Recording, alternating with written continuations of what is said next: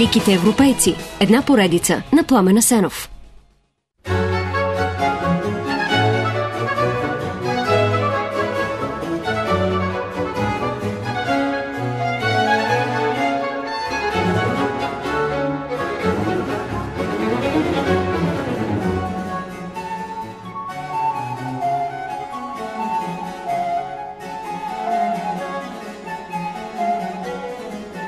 Не искам да богохулствам, но Господ можеше да ни създаде по-съвършени, като ни дари не един, а три чифта очи. Първият е този, с който и сега виждаме света в нашето човешкото измерение, проснато между голямото и дребното. С втория би трябвало да виждаме макросвета, огромните и далечни чудеса на Вселената, а третия да ни среща с миниатюрните, но дълбоки и важни тайни на микросвета – но това не ни е дадено, та сме принудени сами да се правим на богове, за да проникнем в невидимото. И все пак, дори само с две очи, небето се изучава отдавна, докато съществуването на неща по-малки от песачинка дълги векове само се предполага. Големия пробив и в двете посоки идва през 17 век, в Европа, къде е другаде. Първо великият италянец Галилео Галилей през телескопа вижда отблизо надупченото от шарка лице на Луната – 50 на години по-късно пък не по-малко великия, но не толкова известен холандец на име Антони Ван Льовенхук завира лупата си в капка вода и носа му опира в носа на едно от безбройните зловещи и красиви същества, които живеят в нея. Той ги нарича анималкулес, което на латински означава малки животни. Сега ние им казваме микроорганизми.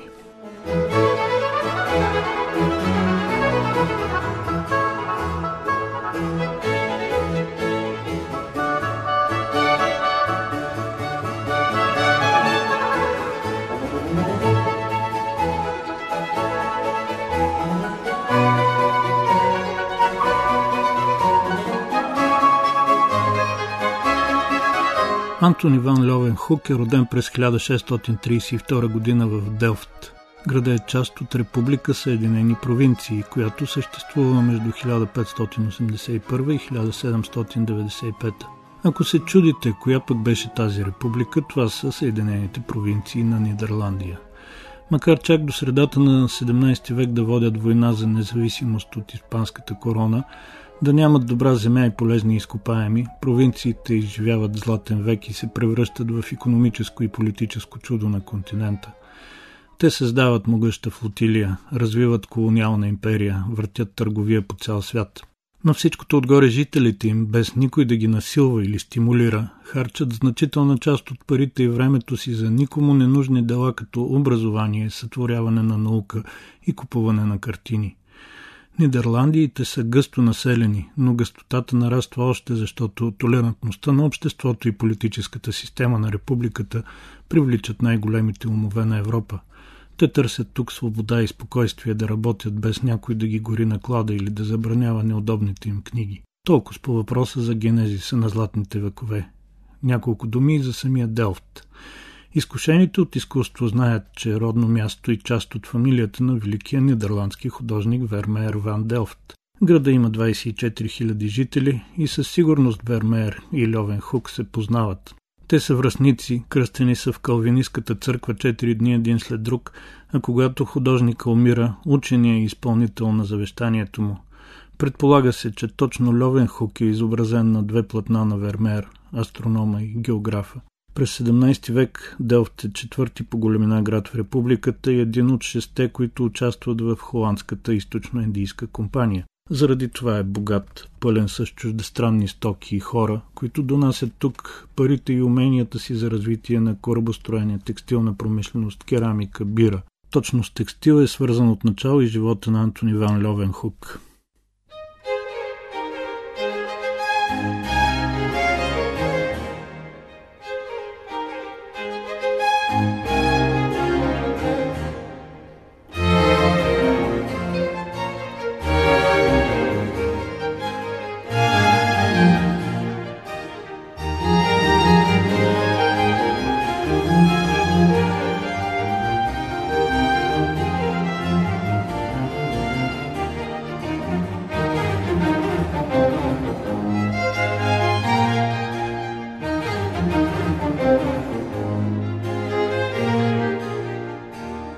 Пазара на Делфт е голям и богат, така че жителите имат неистова нужда от красиви ракитени кошници, за да си носят продуктите. Изработва ги почитаемия майстор Филип Льовенхук, баща на Антони. Майка му Маргарита пък е от голяма фамилия пивовари. Бащата умира, когато малкият е на пет. Майката се жени втори път за художник, който обаче трудно понася деца наоколо. Затова Антони първо отива в интернат, после при Войчо си, адвокат, който го учи на това това, а на 16 зарязва училището и става чирак в магазин за платове. Тук за първи път се среща с лещите като инструмент в текстилната индустрия. Те се ползват, за да се разгледа отблизо и прецени правилно качеството на нишката. Когато става на 21, младежа решава да се върне в родния Делфт, да отвори там собствен магазин за платове и да се ожени, да има купче на деца и да прекара щастлив остатъка от дните си. Така и става, но с малки изненади от страна на съдбата. Бизнеса с платове в Делфт потръгва на Льовен Хук. Той се жени за Барбара Демей и семейството бързо се разраства, след което бързо се стопява. Първо умират четирите от петте им деца, а през 1666 си отива и Барбара. След пет години Льовен Хук се жени повторно за Камелия Слоумилс, стара мома и далечна роднина на Барбара, но с нея нямат деца. Бизнесът с плотове го прави заможен, почитнан и известен гражданин на Дофт, обаче той го зарязва и приема общинска служба в съда, която изпълнява цели 40 години, като я съчетава и с други градски служби – земемер, оценител на качеството и събирач на данъците от търговията с вино. Вероятно общата идея е да има повече време за научните си занимания, страстта към които, макар внезапно появила се на възраст над 40, буквално го изгаря като пожар и не го оставя на мира до смъртта му на 90.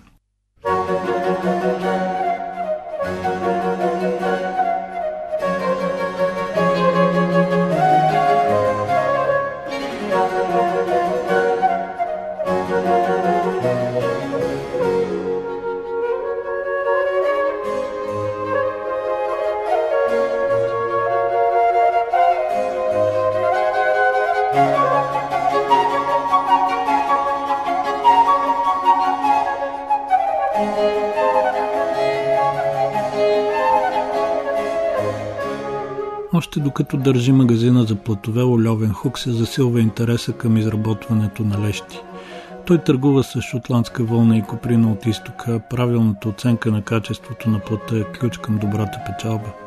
Но интереса му към лещите го води далеч извън този бизнес. Води го до откриването на метод за тяхното производство, не чрез класическото шлифоване, а чрез разтапяне на стъкло. Това пък е последвано от огромен напредък в развитието на микроскопията. Познатите до тогава лещи увеличават до 20 пъти. Когато постига 30-кратно увеличение, англичанина Робърт Кох, например, бързо се прочува, защото вижда и описва фантастични неща. Но неговото е нищо. Словен Хук науката за малкото изведнъж прави огромен скок. Лещите му увеличават до 275 пъти, както сочи щателното изследване на един от девете запазени негови микроскопи. А от описаните резултати пък става ясно, че сред общо произведените към 500 микроскопа е имало и такива, които увеличават 480 пъти. Имайте предвид, че лещите на Льовен Хук са особени. Те трябва да са колкото може по-малки и наистина най-голямата от тях е с размер на грахово зърно. Как се наглася човек за да гледа през това нещо, не ми е ясно, но очевидно има начин, а пък и това, което се вижда, явно си заслужава. Като добър търговец, Льовен Хук цял живот, въпреки подпитванията и заявките за купуване, пази ревниво тайната за изработката на своите лещи. Отнася е в гроба и опитите да бъде разкрита дори днес водят до спорен резултат.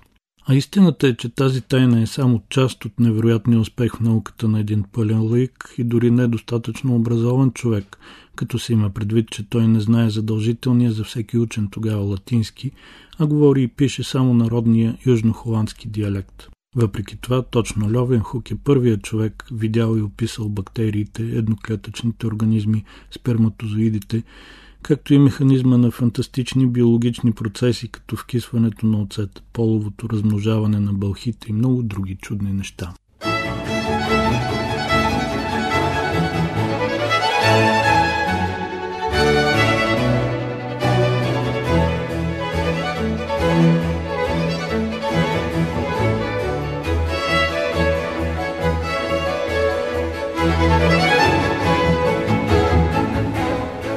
Как обаче никому неизвестният холандец от Делфт става голяма международна звезда на микроскопията и тласка толкова напред науката биология, че това държи влага до днес?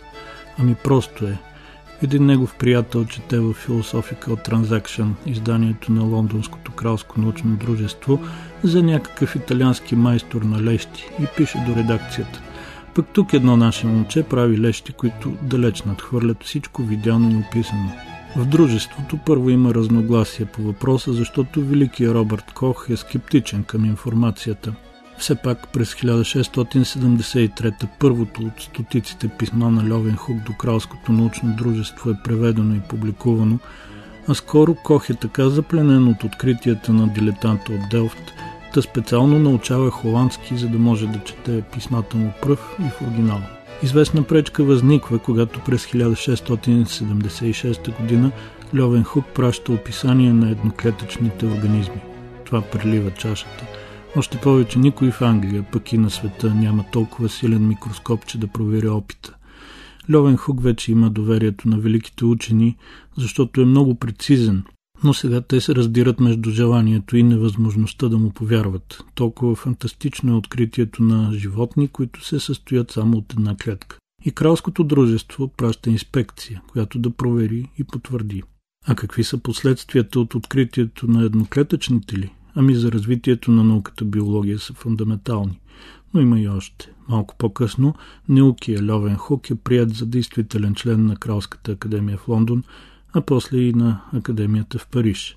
Прочел за откритието му пък на гости в Делфт пристига един много сериозен и малко смешен ирландец. Името му е Джонатан Суифт. Онзи същия, който, вдъхновен от новия свят, видян през лещите на Антони Ван Льовен Хук, описва приключенията на дребния Гъливер в страната на великаните и на великана Гъливер в страната на лилипутите.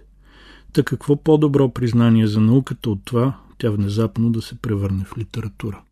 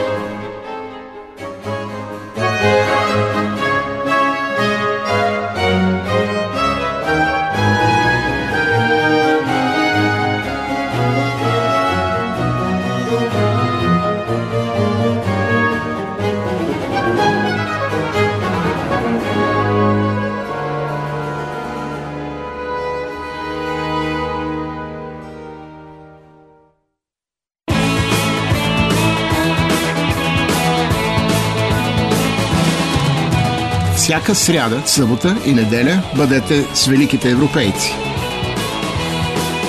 Великите европейци. Една поредица на Пламена Сенов.